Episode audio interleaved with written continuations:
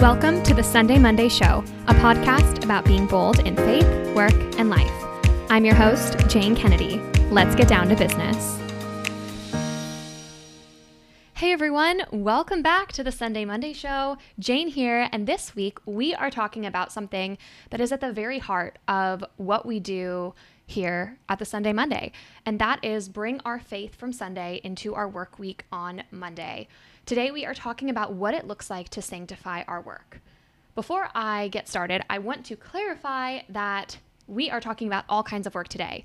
So, whether you are in a corporate job, you're a student, you um, spend the majority of your time working for your kids, uh, keeping them alive and happy, um, whatever kind of work you do, all of our work can be sanctified. And that is really exciting because I think sometimes we can think, oh gosh, I'm working in the corporate world or I'm, you know, maybe staying at home with kids. What does that look like for my holiness? How can I sanctify this work even if maybe I'm not working directly for the church? And the good news is that many, many very smart and very holy people have been talking about this uh, for thousands and thousands of years. This has been a very common topic of conversation. And it's an area of our faith that I love because I love anything that's super practical and tactical. And so today I want to talk a little bit about kind of the genesis, no pun intended, of our work. Um, talk a little bit about what it looks like to pursue sanctity in our work, and then share a few examples and a few resources that I think are pretty helpful when thinking about this. So, without any further ado, the heart of sanctifying our work is recognizing that the work that we do is not for the corporation we work for. We're not working for our managers. We're not working for our CEOs, um, but we're working for God. And so everything that we do, in essence, is done for God.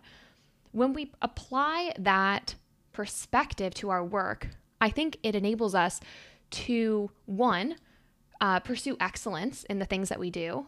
I mean, think about it. If you're submitting a, a PowerPoint deck to God versus um, to your manager, I would assume that, you know, some of us would probably put a little bit more effort into what we were putting forth. Um, but secondly, I think it brings a lot of purpose to the work that we do. Um, because even those menial and tedious tasks are opportunities to grow in virtue and opportunities to grow in holiness. Um, we can see this in scripture. If you um, go to Colossians chapter 3, verses 23 to 24, it says, Whatever you do, work at it with all your heart, as working for the Lord, not for human masters, since you know that you will receive an inheritance from the Lord as a reward. It is the Lord Christ you are serving.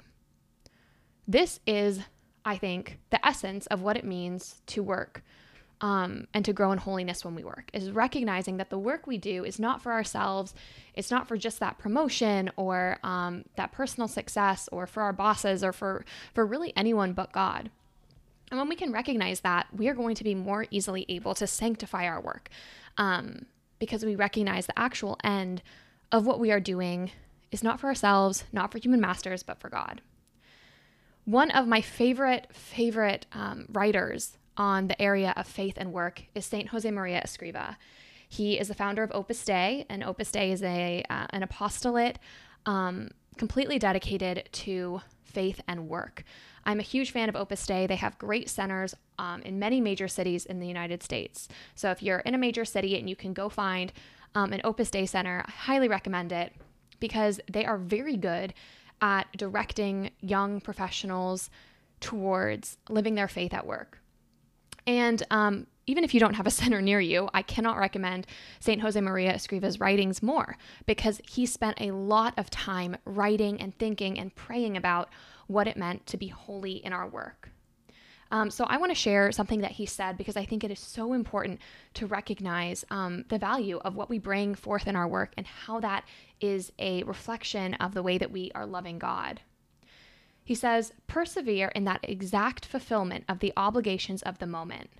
That work, humble, monotonous, small, is prayer expressed in action that prepares you to receive the grace of other work, great and wide and deep, of which you dream. I love this quote because it emphasizes the importance of what is right in front of us, even in the work, especially in the world of work, I think a lot of time we are spending thinking about the next thing, the next step, the next promotion, the next raise. And we can get so bogged down and frustrated with the little things that are in front of us. Maybe it's sending that email or um, accomplishing a task that is kind of annoying and very monotonous. But what St. Josemaria Escriva is doing here is recognizing the fact that the things we do, the little things that we do every single day, are the ones that prepare us for the big things, right? If we see the little things as the big things, we are so much more able to do our best um, and to be patient and generous and thoughtful in the execution of every little task.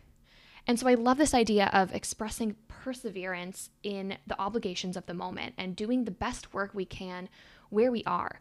Um, no matter if we're frustrated with our job or with our boss or with, you know, something else going on in the workplace, if we can show up in each of those little moments and offer them up to the Lord, we are going to not only find ourselves growing in holiness, but many times it is those exact actions that actually lead us to professional success as well.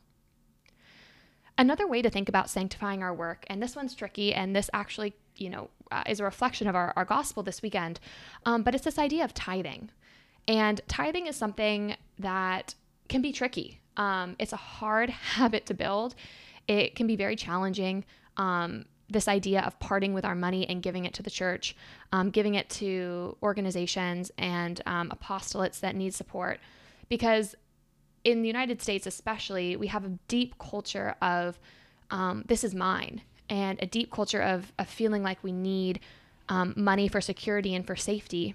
And something I was told a few years ago by a great mentor was she invited me to think about the fact that I wouldn't have my job and I wouldn't have a paycheck at all if it weren't for the generosity of the Lord, um, opening those doors, making that job possible for me.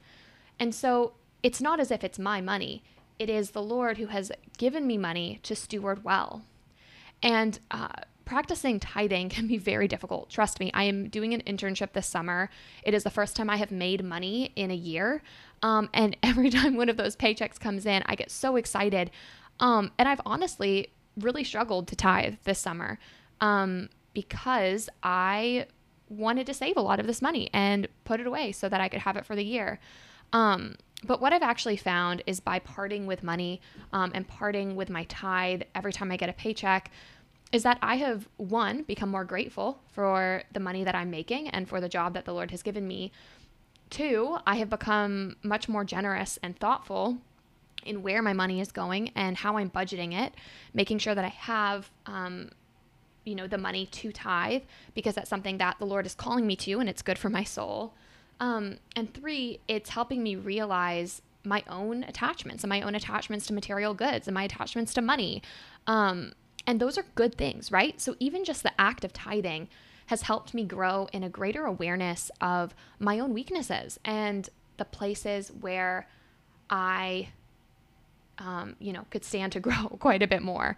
Um, and so maybe tithing is something that's easy for you, maybe it's hard, but if you have an income and you are are in a job, I think we all need to remember that we have those jobs because the Lord gave them to us, and um, He is trusting us and entrusting us with this money to steward it well. And so, thinking about the way that we tithe is a great way to sanctify our work, um, because as we grow, as we progress in our careers, as we make more and more money, um, it, it can become harder and harder to part with. And so if we are able to start creating a habit right now of tithing, it will make it easier in the long run. Okay, so we've talked about um, how our work is for the Lord and not necessarily just for our bosses. We've talked a little bit about offering up the little things, including and especially the annoying things um, in our work. And we've just talked about tithing. So, what I want to do now is talk about some really tactical ways to sanctify our work every single day. The first one is praying for our work. This sounds so silly, and it's something I only started doing in the last couple of years. But we pray about so, so many things, and we forget, or I forget sometimes, to pray about my work. So pray for your meetings before they happen. Um, pray for uh, the grace to um, be a good colleague and to be able to get your work done pray for difficult situations. I think sometimes I hit like difficult moments in work and struggles and the first thing I think is not to stop and pray about it, but to jump into action and put myself in a little bit of a tizzy trying to fix it and solve it and figure it out. Um, but the Lord is in every part of our lives. And if we're spending 40 plus hours a week working, many of us, you know, more than 40 hours a week working, this is a place that we should be praying about, and we should be praying about it often. Uh, we should bring it to adoration and ask the Lord what He's asking of us in our work. And if there's anyone, maybe in our workplace, we should be praying for or reaching out to. Um, ask the Lord about your plans for your work. Um, if you are trying to switch careers or get a new job or pursue a, um, a promotion, ask the Lord if that's the direction He wants you to go.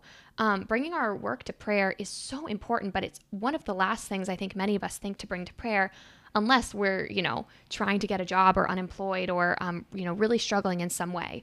So I invite you to just normalize praying about your work um, because I think it brings just a, a sense of awareness and a sense of holiness into the work that we do every day.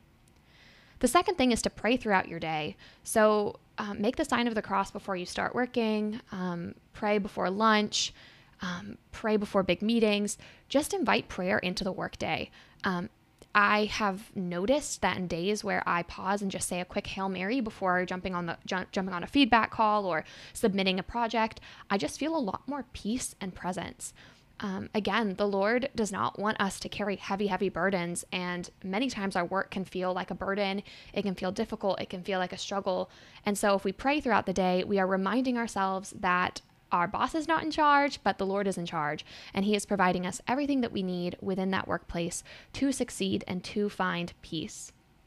The third thing is offering up a difficult task for an intention. So maybe you have um, an important project you need to you need to get done, or maybe you're stuck trying to organize all your receipts or something. I don't know. Maybe you just have an annoying and difficult task, which I think many of us have most days offer it up for someone. Offer it up for someone who is sick, someone who has asked for prayers, um, someone close to you, or sometimes just offer it up for, for any intention and, you know, entrust it to Mary that she will um, send those prayers and, um, and offer, offer that for someone who really needs it. So offering things up can actually make them a lot more pal- uh, palatable because you're willing to do them and you know that um, someone is benefiting from that work. The fourth tactical, tangible way to um, uh, sanctify our work is to invite the saints into our work. Um, Saint Josemaria Escriva, I already brought up, has a wonderful collection of writings called The Way. And um, there's a bunch of different chapters in there, and you can read just these short little snippets and little quotes from him about all sorts of things that have to do with work. So I highly recommend getting a book like that and maybe reading a section when you start your workday every day. Um, you can uh, think about different saints and have different patron saints for work. Um, one of mine is Saint Joan of Arc. I love Saint Joan of Arc, and sometimes I feel like going into work can be a battle.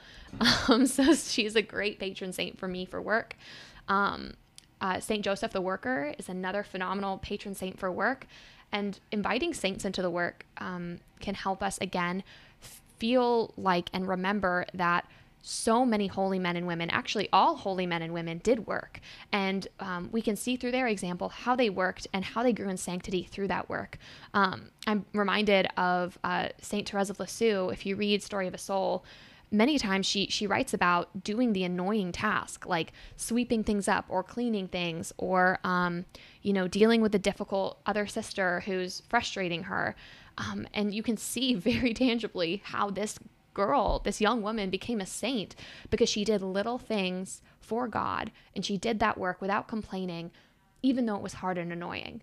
And so there are so many saints we can look to who did good, good, holy work um, and offered it up to the Lord. And some of them were doing work for the Lord, some of them were doing work um, in other arenas, but they were able to sanctify it by offering it up. And finally, a very tactical very tangible way to sanctify our work is to practice virtue.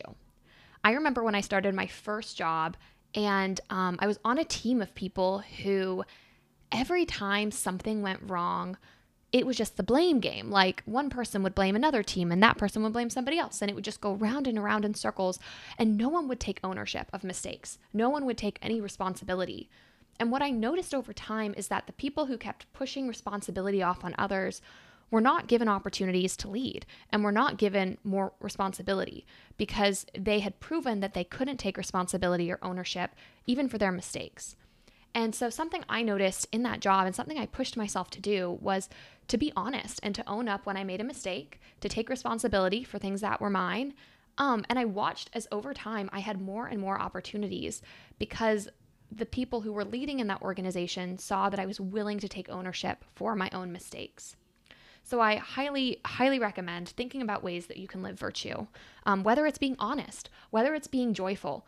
I know so many times when you're in a stressful environment and everyone is just at the end of their rope, bringing joy into a situation can do so much for the team morale and for the project or whatever it is you're working on. Being patient.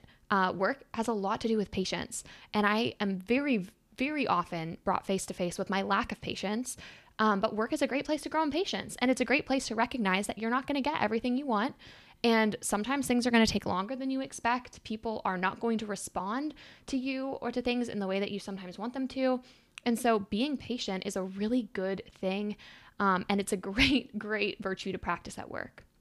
And finally, I mean, every virtue you can practice at work, absolutely every single one.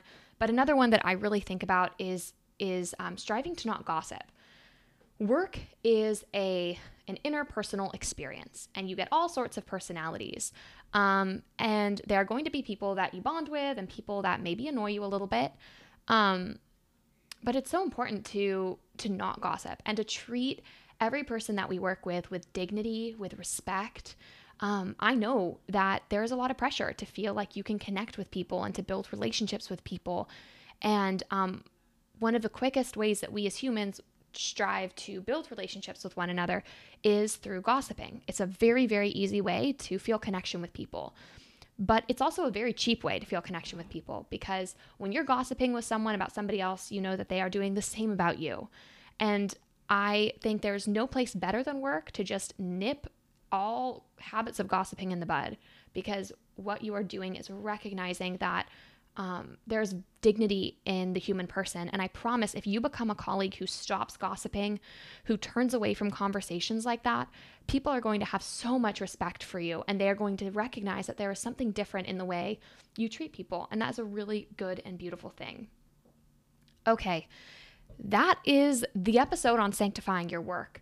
Um, before I go, I want to share two resources that we have at the Sunday Monday that are really great ways for you to get super practical in sanctifying your work.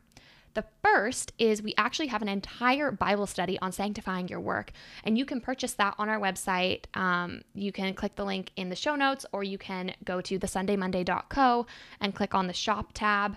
Um, it's only, uh, I think it's on sale right now for $15.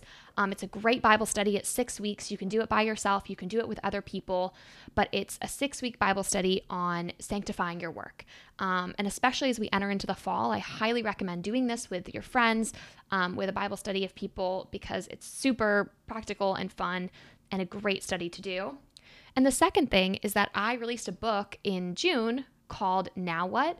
And it is all about helping young Catholic adults be bold in their faith, work, and life. There are 21 chapters, and all of them are about different ways to get bold in your faith, work, and life. There is an entire chapter on sanctifying work. There's chapters on quitting, on dealing with difficult people at work, on moving up, on tithing. Um, I'm really, really proud of this book and uh, would love to. Um, yeah, would love if you wanted to support our mission and buy the book. You can buy it on Amazon. Um, you can also buy it at the link in our show notes here.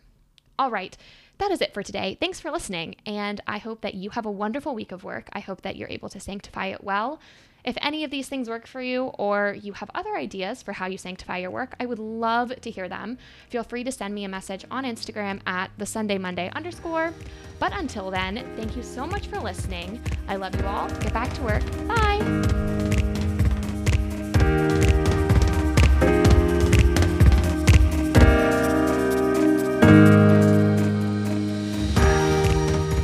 You so much for joining us for another episode of the Sunday Monday Show. If you liked it, if you enjoyed it, if you learned something, we would be so appreciative if you shared it with a friend. Shoot it in a text, post it on social media, whatever you want to do. Sharing these episodes helps more people find them. And while you're doing that, if you could rate and review these episodes, that would also be so appreciated. If you're looking for more, you can follow us on Instagram at the Sunday Monday underscore or visit us online at www.thesundaymonday.co, where we have tons of articles and free resources designed to help you be bold in your faith, work, and life. Until next time, thanks so much for being here. Get back to work. I love you all. Bye.